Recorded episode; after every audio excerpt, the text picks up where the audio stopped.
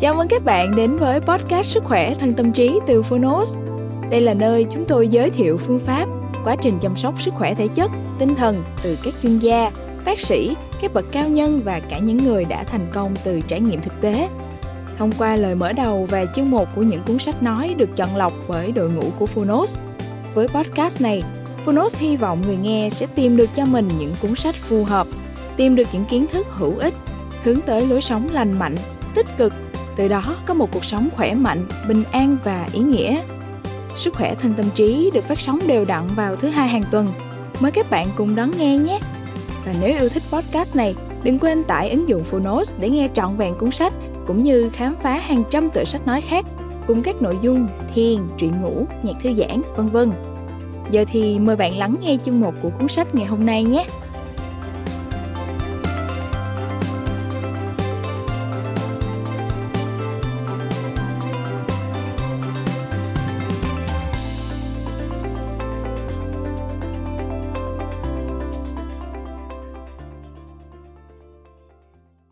Bạn đang nghe từ Phonos.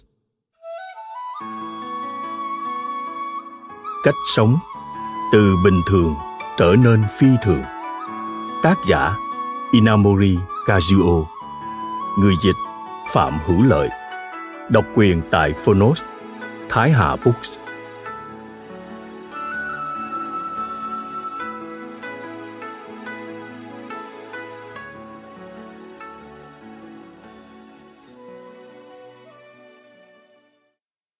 Phần mở đầu. Nhìn lại cách sống của chúng ta trong thời hiện đại.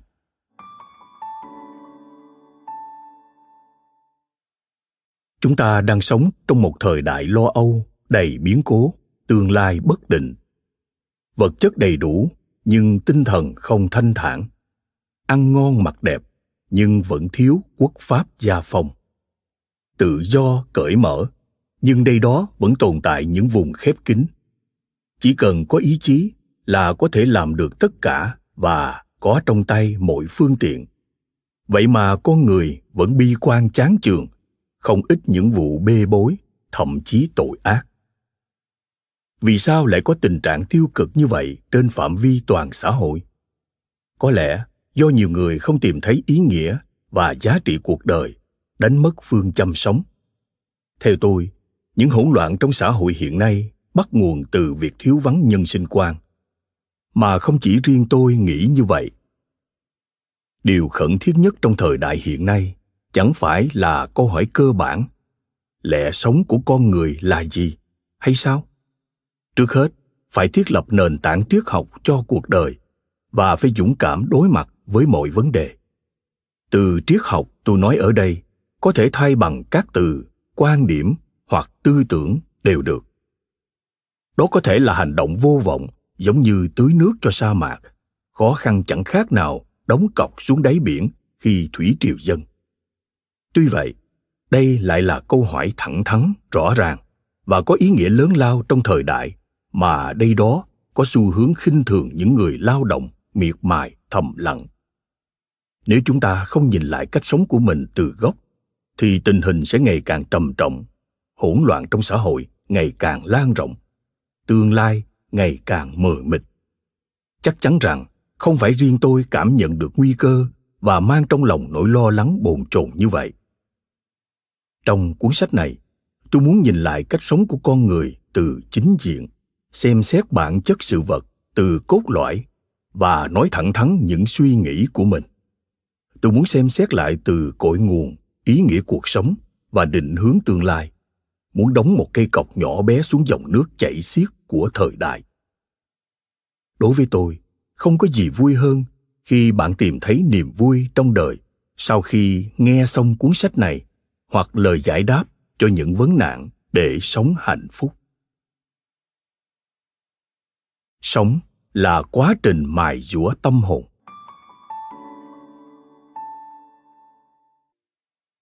Ý nghĩa cuộc sống là gì? Mục đích đời người ở đâu? Đối với những câu hỏi có thể coi là cơ bản nhất như trên, thì tôi xin được trả lời thẳng thắn như sau. Ý nghĩa cuộc sống của con người là nâng cao nhân cách và sống là quá trình mài dũa tâm hồn. Đặc tính của loài động vật cấp cao, con người, là dễ bị sa ngã trước cám dỗ.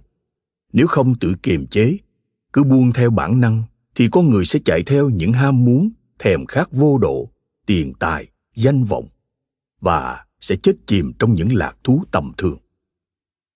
Đúng là để sống, chúng ta cần có cái ăn cái mặc, cần có tiền bạc để có thể ngày một sung túc hơn. Mọi năng lượng sống cũng nhằm vào mục tiêu thỏa mãn những khao khát tự nhiên. Tôi không điên đến nỗi phủ nhận điều này. Thế nhưng, trên đời này dù có thủ đắc những thứ ấy bao nhiêu đi chăng nữa, thì khi sang thế giới bên kia chúng ta cũng không thể mang theo. Chúng ta phải bỏ lại tất cả những gì thuộc về thế giới trần tục này trước khi từ giả. Chỉ duy nhất có một thứ không bị mất đi, không bị bỏ lại khi con người bước vào cuộc hành trình mới, đó là tâm hồn. Vì vậy khi người ta hỏi tôi, ông đã làm được gì trong cuộc sống? thì không một chút do dự, tôi trả lời rằng, trở thành con người tốt hơn so với khi được sinh ra. Cụ thể là, tôi mang theo tâm hồn thanh cao hơn, đẹp đẽ hơn, dù chỉ một chút, đến với cõi bất tử. Sống trong thế giới đầy cám dỗ, nếm đủ vị sướng khổ, trôi dạt theo cơn sóng hạnh phúc, bất hạnh. Và biết rằng chẳng bao lâu nữa sẽ từ biệt chốn này. Tôi đã nỗ lực không ngừng nghỉ. Nỗ lực ấy giống như quá trình mài dũa tâm hồn, nâng cao nhân cách tu dưỡng tinh thần để có thể mang sang thế giới bên kia những gì tốt đẹp hơn so với khi mới đến thế gian này. Tôi cho rằng mục đích sống của con người không có gì cao quý hơn điều đó. Vì thế, tôi thực sự nỗ lực mỗi ngày. Hôm nay phải tốt hơn hôm qua, ngày mai phải tốt hơn hôm nay. Chẳng phải mục đích và giá trị cuộc sống của con người là ở quá trình rèn luyện không biết mệt mỏi đó ở những hành vi có ý thức đó, ở những nỗ lực không ngừng nghỉ tìm kiếm con đường độc đáo đó hay sao? Đời người sướng ít khổ nhiều, đôi khi chúng ta oán trách trời phật vì không hiểu sao mình phải khổ sở vất vả như vậy. Nhưng các bạn cần hiểu rằng những nỗi cơ cực đó chính là những thử thách trong quá trình mài dũa tâm hồn. Sự vất vả chính là cơ hội tuyệt vời để chúng ta rèn luyện nhân cách chỉ những người dũng cảm chấp nhận thử thách, coi thử thách là cơ hội mới có thể sống trọn vẹn cuộc đời ngắn ngủi này. Kiếp sống này là quãng thời gian chúng ta được trời phật ban cho để thấy giá trị của đời người, để hân hưởng và làm gia tăng giá trị ấy.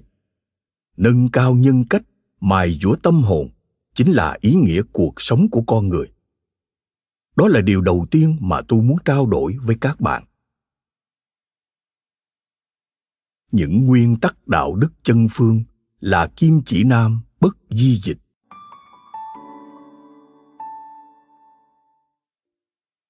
Tùy theo cách sống mà tâm hồn chúng ta được mài sáng lên hoặc trở nên tối tăm. Tâm hồn trở nên thanh cao hay thấp hèn phụ thuộc vào việc chúng ta đã và sẽ sống như thế nào. Trên đời có không ít người tài năng nhưng sống lầm lạc vì tài năng không song hành với đạo đức ngay cả trong giới kinh doanh mà tôi là một thành viên, cũng không ít người trở nên bê bối chỉ vì lòng tham và thói ích kỷ. Nhiều người do quá tự tin vào tài năng của mình nên đã chọn con đường lẽ ra không nên chọn. Đúng như người xưa có câu, người tài chết vì tài. Hành động của nhiều người giỏi giang lại giống như tự mình thắt cổ mình. Họ tự tìm đến thất bại do quá ỷ vào tài năng dù cũng có đôi lần thành công. Càng có tài hơn người, lại càng phải có la bàn dẫn lối để có thể đi đúng hướng. Quan niệm, tư tưởng hay tư duy triết học đúng đắn chính là cái la bàn ấy. Thiếu tư duy triết học, quan niệm sai lầm, cộng với kém nhân cách, thì dù có tài đến mấy cũng lầm lạc. Hiện tượng này không chỉ xảy ra trong giới doanh nhân, mà còn xảy ra với bất kỳ ai có thể dùng phương thức toán học để diễn đạt. Nhân cách con người bằng tính cách cộng tư duy triết học. Tính cách con người là do bẩm sinh. Tư duy triết học, quan niệm, tư tưởng là những gì mà con người có được trong quá trình sống và học tập. Nhân cách được tạo thành từ hai mặt đó. Nói cách khác, nhân cách hay tâm hồn con người được đúc ra từ hai chất liệu. Tính cách bẩm sinh và tư duy triết học hay quan niệm tư tưởng. Theo logic đó, nhân cách của con người sẽ được quyết định bởi cuộc sống của người đó dựa trên tư duy triết học nào, quan niệm hay tư tưởng nào. Nếu không có gốc tư tưởng vững chãi, thì cây nhân cách không thể vững vàng, thân to, cành khỏe được vậy chúng ta cần trang bị cho mình thứ tư duy triết học nào? Đó là câu hỏi cơ bản. Ta có sống đúng với đạo làm người hay không? Cụ thể là những lời dạy của cha mẹ đối với con cái là những bài học luân lý đạo đức được chắc lọc suốt chiều dài lịch sử. Tập đoàn Kyocera được hình thành từ một công ty nhỏ do một số người lập ra khi tôi mới 27 tuổi. Lúc đó, tôi hoàn toàn là kẻ ngoại đạo, không có kiến thức, không có kinh nghiệm trong lĩnh vực kinh doanh. Tôi chưa biết bằng cách nào có thể duy trì và phát triển công ty. Sau một thời gian dài suy nghĩ, đắn đo, lúng túng, tôi quyết định sẽ tiến hành mọi việc căn cứ trên đạo làm người theo đúng đạo làm người là thế nào cụ thể là ngay thẳng chính trực không tham lam không ích kỷ, không dối trá, không làm hại người khác. Tất cả những nguyên tắc đạo đức giản dị trên đây, ai cũng từng được cha mẹ dạy từ thuở thơ ấu. Nhưng khi lớn lên, thường quên mất. Đã trở thành kim chỉ nam, thành phương châm kinh doanh, thành chuẩn mực hành xử của công ty. Dù lúc đó tôi chưa hiểu biết bao nhiêu về kinh doanh, nhưng tôi tin tưởng tuyệt đối rằng bất kể kinh doanh kiểu nào nếu vi phạm và đi ngược với đạo đức làm người, thì nhất định sẽ thất bại. Đó là tiêu chuẩn rất chân phương, là nguyên lý ai cũng hiểu. Dựa vào tiêu chuẩn đó, nguyên lý đó, tôi điều hành công ty, đi đúng đường, không lạc lối. Và cũng tiêu chuẩn đó, nguyên lý đó đã dẫn dắt tôi đến với thành công trong sự nghiệp. Nếu hỏi tôi lý do thành công, thì có lẽ chỉ có thể nói như vậy tức là luôn đòi hỏi bản thân theo đúng với đạo làm người. Đó cũng là phương châm đơn giản nhưng đầy sức mạnh. Tôi luôn khắc sâu trong tâm khảm điều quan trọng nhất và nỗ lực giữ gìn điều đó suốt cuộc đời. Mình có hành xử sai với đạo làm người không? Mình có đi ngược lại với luân thường đạo lý căn bản không? Trong xã hội nhật bản hiện nay hễ cứ đề cập tới luân lý đạo đức là không ít người thành kiến, cho rằng đó là cách nghĩ cổ hủ, lạc hậu, không phù hợp với thời đại. Nhật bản sau chiến tranh thế giới thứ hai đã nhìn vấn đề luân lý đạo đức như một điều cấm kỵ do kinh nghiệm xương máu từ việc nhồi sọ tư tưởng thông qua luân lý đạo đức thời kỳ chiến tranh. Tuy nhiên, luân lý đạo đức tôi nói ở đây là thứ luân lý đạo đức được kết tinh từ trí tuệ loài người bao đời nay đã trở thành tiêu chuẩn căn bản, thành chuẩn mực trong cuộc sống hàng ngày. Người nhật hiện đại chạy theo lợi lộc thực dụng, đã để mất nhiều thứ quý giá. Từ bỏ cả những tập quán tốt đẹp đã được hình thành từ xa xưa, chỉ vì cho rằng nó cổ hủ, lạc hậu, không phù hợp với thời đại. Trong đó có luân lý đạo đức. Thế nhưng, giờ đây chúng ta phải đánh giá lại, xem xét lại những nguyên tắc sống cơ bản của con người cuộc sống đòi hỏi phải trở lại các chuẩn mực kinh điển đó. Tôi nghĩ đã đến lúc chúng ta phải tìm lại những di sản tinh thần quý báu của cha ông. Chân lý có thể có được bằng lao động quên mình.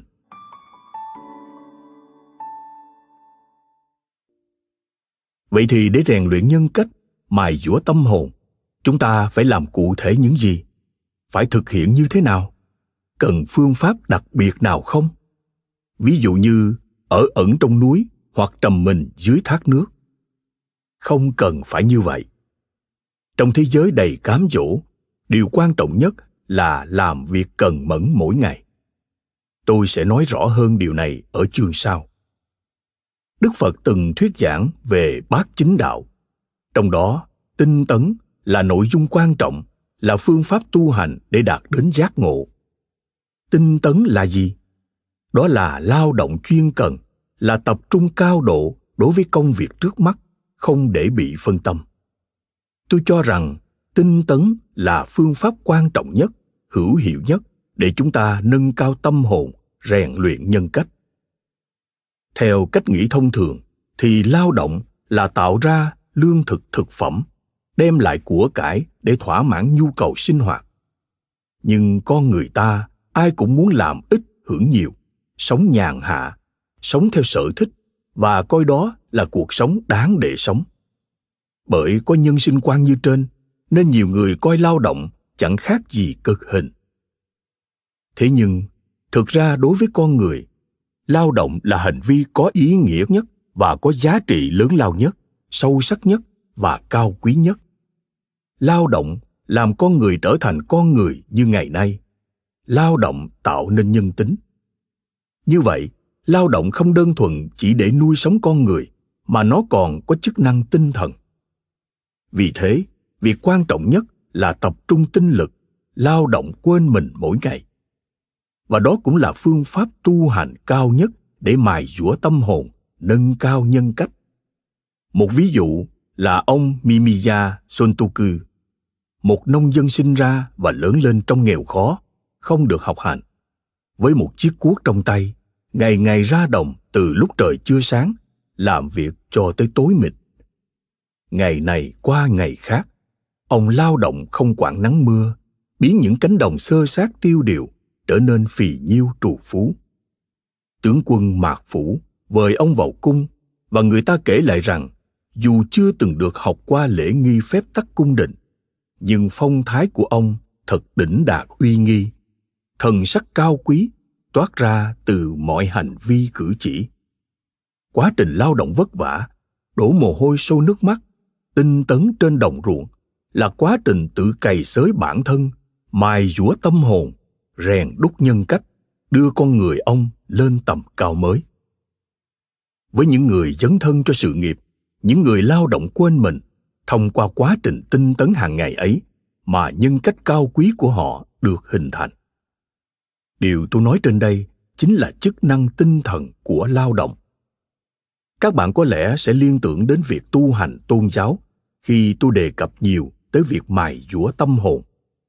Nhưng thật ra, chỉ cần hàng ngày các bạn thấy yêu thích công việc mình đang làm và tập trung tinh thần, sức lực quên mình cho công việc, thì đó chính là quá trình mài dũa tâm hồn. Tôi nghe nói có câu ngạn ngữ latin, hoàn thiện con người còn hơn hoàn thiện sự nghiệp. Có nghĩa là nhân cách của con người sẽ được hoàn thiện thông qua công việc. Tư duy triết học sinh ra từ những giọt mồ hôi và tâm hồn cũng được tôi luyện trong lao động hàng ngày. Mọi thành tựu đều bắt nguồn từ những trăn trở, nỗ lực của con người. Vì thế hãy coi trọng từng giây, từng phút sống mà trời phật ban tặng cho chúng ta. Tôi thường nói với các cộng sự của mình rằng, chúng ta phải thực sự sống mỗi ngày. Đời người chỉ có một lần, không được uổng phí khoảng thời gian ngắn ngủi ấy. Phải sống thật nghiêm túc, thẳng thắn. Việc sống lương thiện đến mức người khác phải kêu lên rằng, anh sống lương thiện quá, chính trực quá. Khi ấy một con người bình thường sẽ trở nên phi thường.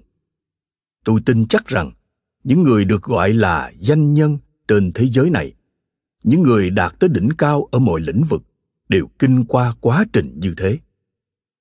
Lao động không chỉ sản sinh ra giá trị kinh tế, mà còn nâng cao giá trị con người. Vì lẽ đó, không cần phải xa lánh thế giới trần tục. Nơi tu luyện tinh thần tốt nhất chính là nơi chúng ta đang làm việc lao động, tự thân nó là quá trình tu hành mong các bạn hiểu rằng, nhờ lao động chuyên cần hàng ngày mà chúng ta sẽ có được cuộc sống tuyệt vời cùng với nhân cách cao thượng cuộc sống sẽ thay đổi 180 độ nếu thay đổi cách tư duy.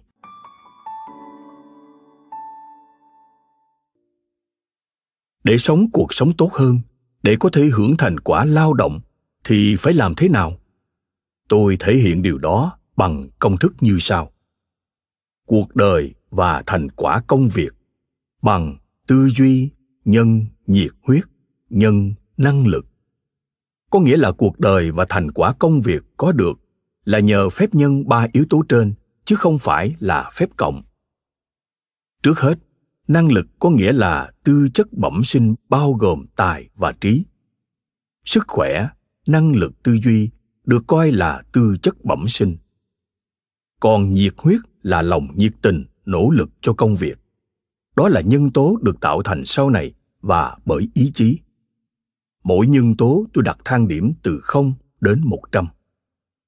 Vì là phép nhân, nên dù có năng lực nhưng thiếu nhiệt huyết thì cũng không thể có kết quả tốt. Ngược lại, dù không có năng lực, tự mình biết rõ điều này, nhưng có nhiệt huyết trong công việc và trong cuộc sống thì vẫn có thể có được kết quả tốt hơn cả những người được trời phú cho năng lực bẩm sinh.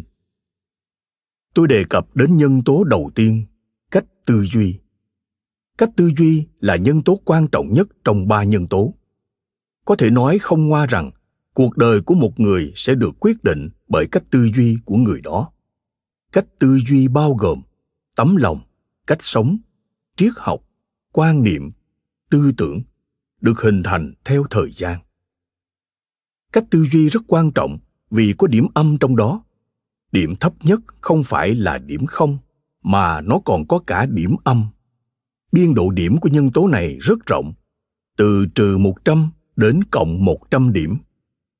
Do đó, như tôi đã đề cập lúc nãy, nếu cách tư duy sai thì dù được trời phú cho năng lực và nhiệt huyết thì kết quả vẫn là con số âm.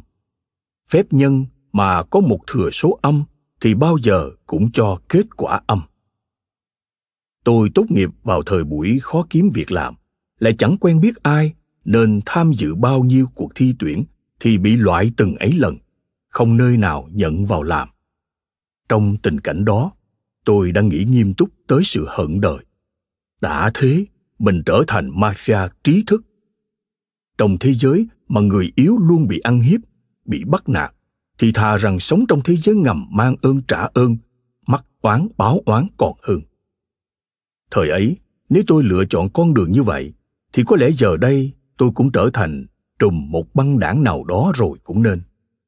Nhưng trong thế giới ngầm, dù có dồn hết tâm lực, chắc chắn tôi cũng không thể có được hạnh phúc, không thể sống cuộc sống tốt đẹp bởi cách tư duy đó là lệch lạc sai lầm về cơ bản.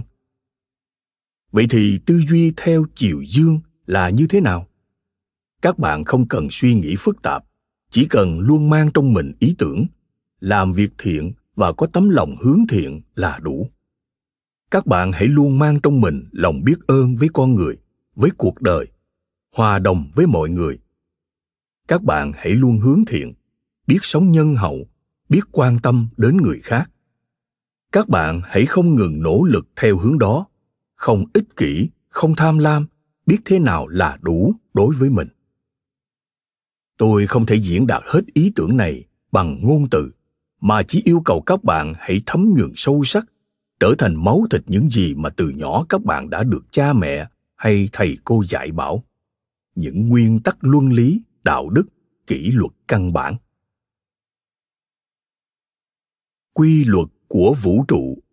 Những gì đã được hình thành trong tâm hồn chân thực.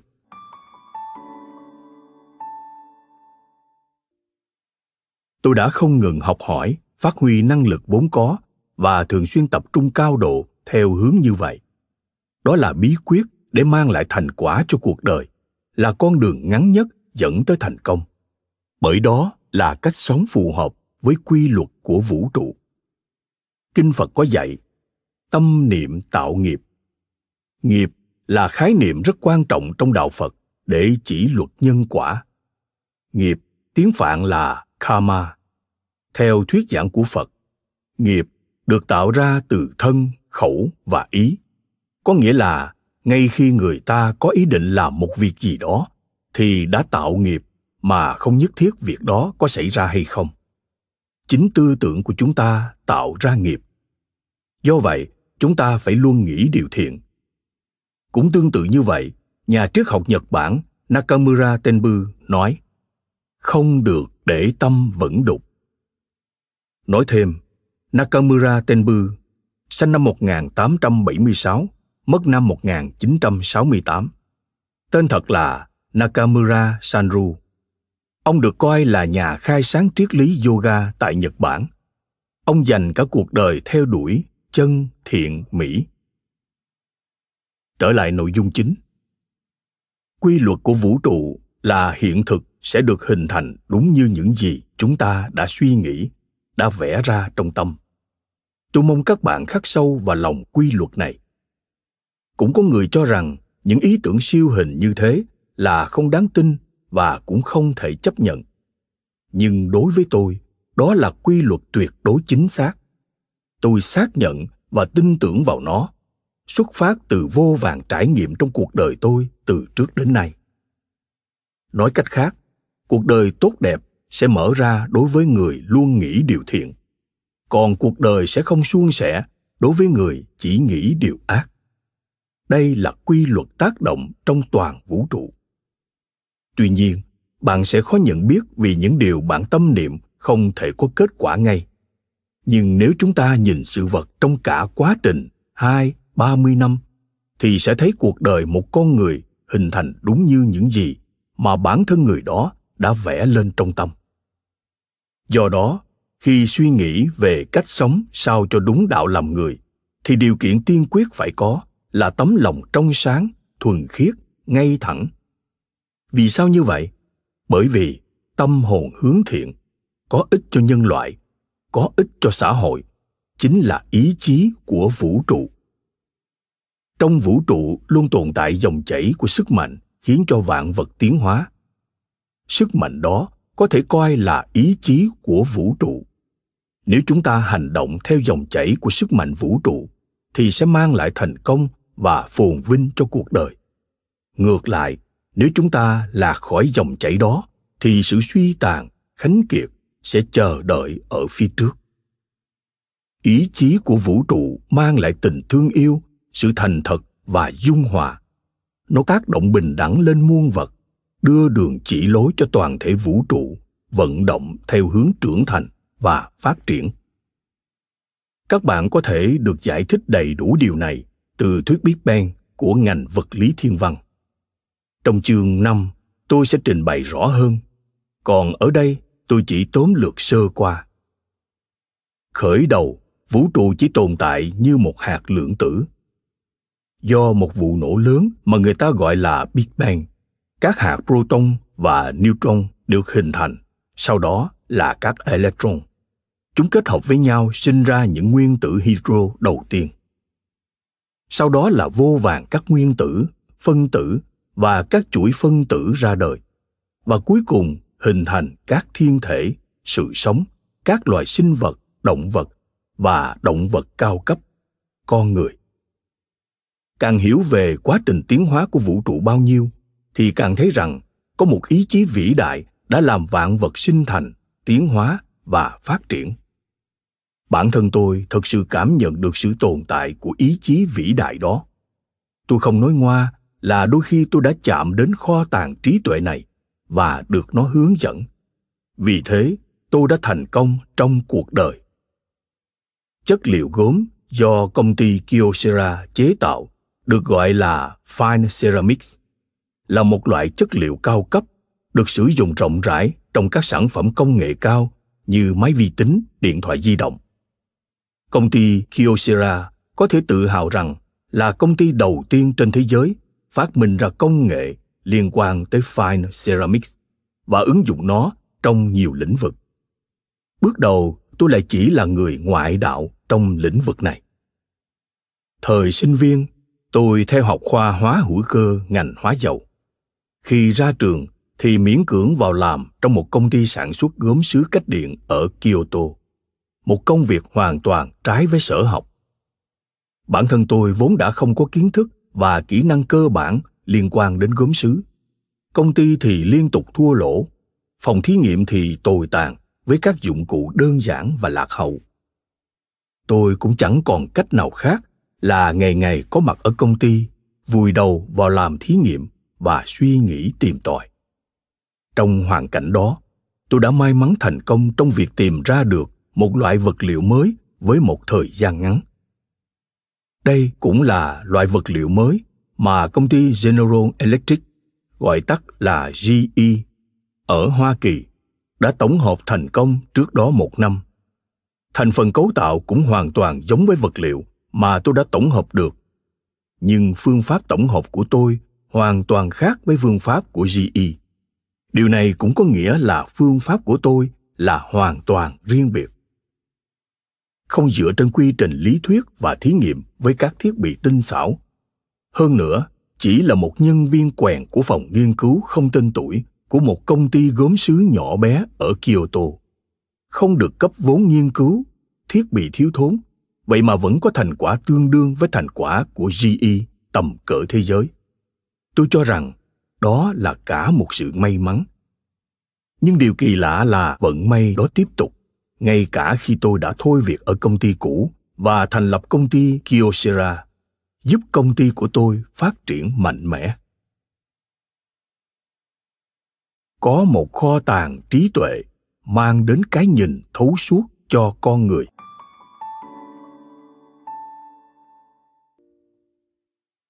Tôi cho rằng kết quả đó, nếu không phải do ngẫu nhiên, thì cũng không phải do tài năng của tôi. Ở đâu đó trong thế gian này, trong vũ trụ này, tồn tại một kho tàng trí tuệ chẳng phải mỗi lần lấy ra được hoặc vớt lên được một túi khôn trong kho tàng trí tuệ đó, thì trong óc ta lại nảy ra ý tưởng mới, sáng kiến mới hay khả năng sáng tạo mà bản thân ta hoàn toàn không ngờ tới đó sao?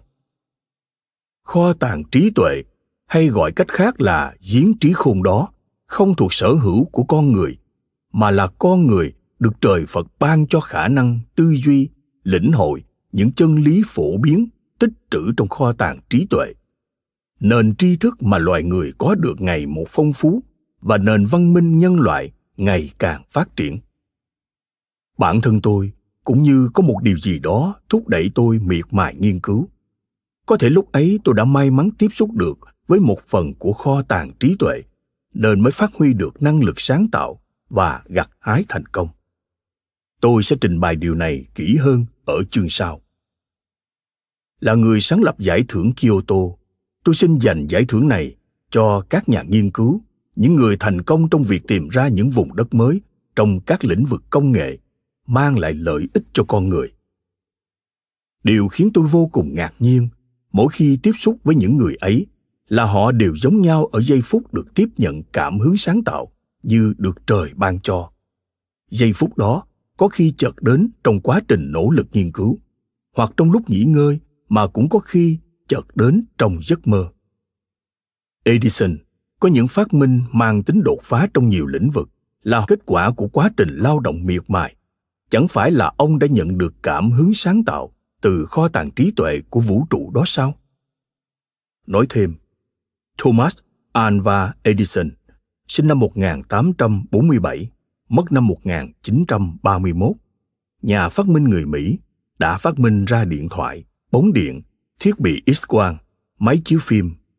Cả cuộc đời ông có tới hơn 1.300 phát minh nên đã được mệnh danh là vua phát minh. Người dịch Trở lại nội dung chính. Mỗi khi nhớ tới thành tựu của các nhà phát minh tiền bối vĩ đại, tôi càng xác tin mạnh mẽ rằng loài người đã thủ đắc trí khôn kỹ thuật từ kho tàng trí tuệ vũ trụ biến nó thành năng lực sáng tạo cá nhân tạo ra vô vàng sản phẩm công nghệ, thúc đẩy nền văn minh. Làm thế nào để chúng ta có thể tiếp cận và mở được cánh cửa kho tàng trí tuệ của vũ trụ? Để làm được điều đó, chỉ có một cách duy nhất là miệt mài lao động, suy nghĩ, nghiên cứu với nhiệt huyết cháy bỏng. Trời phật sẽ soi sáng, đưa đường chỉ lối và ban tặng một phần kho tàng trí tuệ cho những người luôn hướng thiện ấp ủ điều thiện trong lòng và ngày đêm miệt mài lao động, nghiên cứu tìm tòi. Nếu không suy nghĩ như vậy thì sẽ không giải thích được vì sao một người tri thức còn non nớt, kỹ năng còn yếu kém, kinh nghiệm còn mỏng manh, không có trong tay những thiết bị tinh vi lại có thể có được phát minh độc đáo như vậy. Thời đó, tôi đã vùi đầu vào nghiên cứu, ăn cùng công việc, ngủ cùng công việc. Tôi làm việc say mê đến mức mọi người đều nghĩ rằng tôi bị điên. Bởi tôi ấp ủ khao khát làm được một điều gì đó, nên đã lao động quên mình với toàn bộ sức lực. Và phần thưởng dành cho những tháng ngày miệt mài đó, chẳng phải là tôi đã nhận được một phần nhỏ trong kho tàng trí tuệ của vũ trụ đó sao? Thường xuyên xem xét đánh giá bản thân.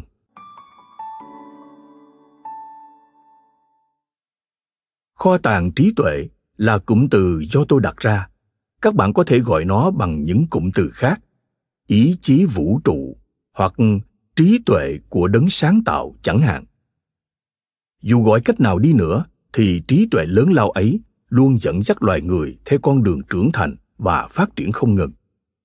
Tuy nhiên, những năm gần đây, tôi lo lắng khi nhận thấy con người đang mất phương hướng, đang bước vào con đường lầm lạc tôi cho rằng việc con người đánh mất nhân sinh quan, đánh mất tư tưởng, tư duy triết học là nguyên nhân sâu xa của chiều hướng xấu này. Quả thật là con người hiện đại đã thành công trong việc xây dựng nền văn minh cao dựa trên nền tảng khoa học kỹ thuật tiên tiến và đang thụ hưởng cuộc sống vật chất sung túc. Nhưng mặt khác, con người đang lãng quên vai trò quan trọng của đời sống tinh thần, của tâm hồn. Vì thế chính con người đã đẻ ra những vấn nạn mới như môi trường sống đang bị hủy hoại.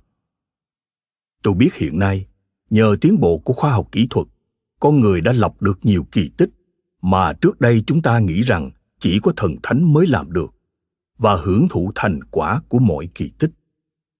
Mới ngày nào, chúng ta nghĩ rằng những điều đó thuộc quyền năng của trời phật. Giờ đây, loài người tự coi là quyền năng của mình nên đã mặc sức sử dụng bừa bãi. Hậu quả là chính con người hủy hoại môi trường sống của mình. Tầng ozone bị thủng bởi khí cfc sản phẩm của công nghệ hiện đại. Đất đai, sông ngòi bị ô nhiễm do sử dụng phân hóa học và thuốc trừ sâu trong nông nghiệp. Trái đất nóng lên do lượng CO2 thải ra quá mức. Nguy hại hơn nữa là hệ sinh thái bị phá hủy bởi vô số các chất độc hại như dioxin khiến cho môi trường trái đất, cái nôi của loài người bị đe dọa. Con người đã sử dụng năng lực trí tuệ vốn để đưa con người đến cuộc sống hạnh phúc trái với mục đích ban đầu.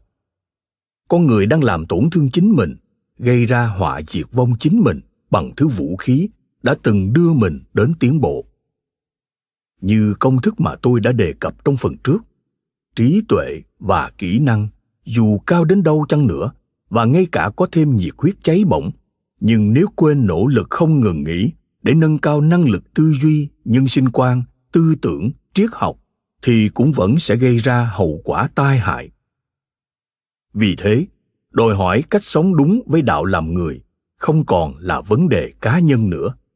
Để đi vào con đường đúng đắn, để cứu môi trường trái đất thoát khỏi họa diệt vong, thì ngay từ bây giờ, mỗi cá nhân đều phải xem xét lại cách sống của bản thân mình.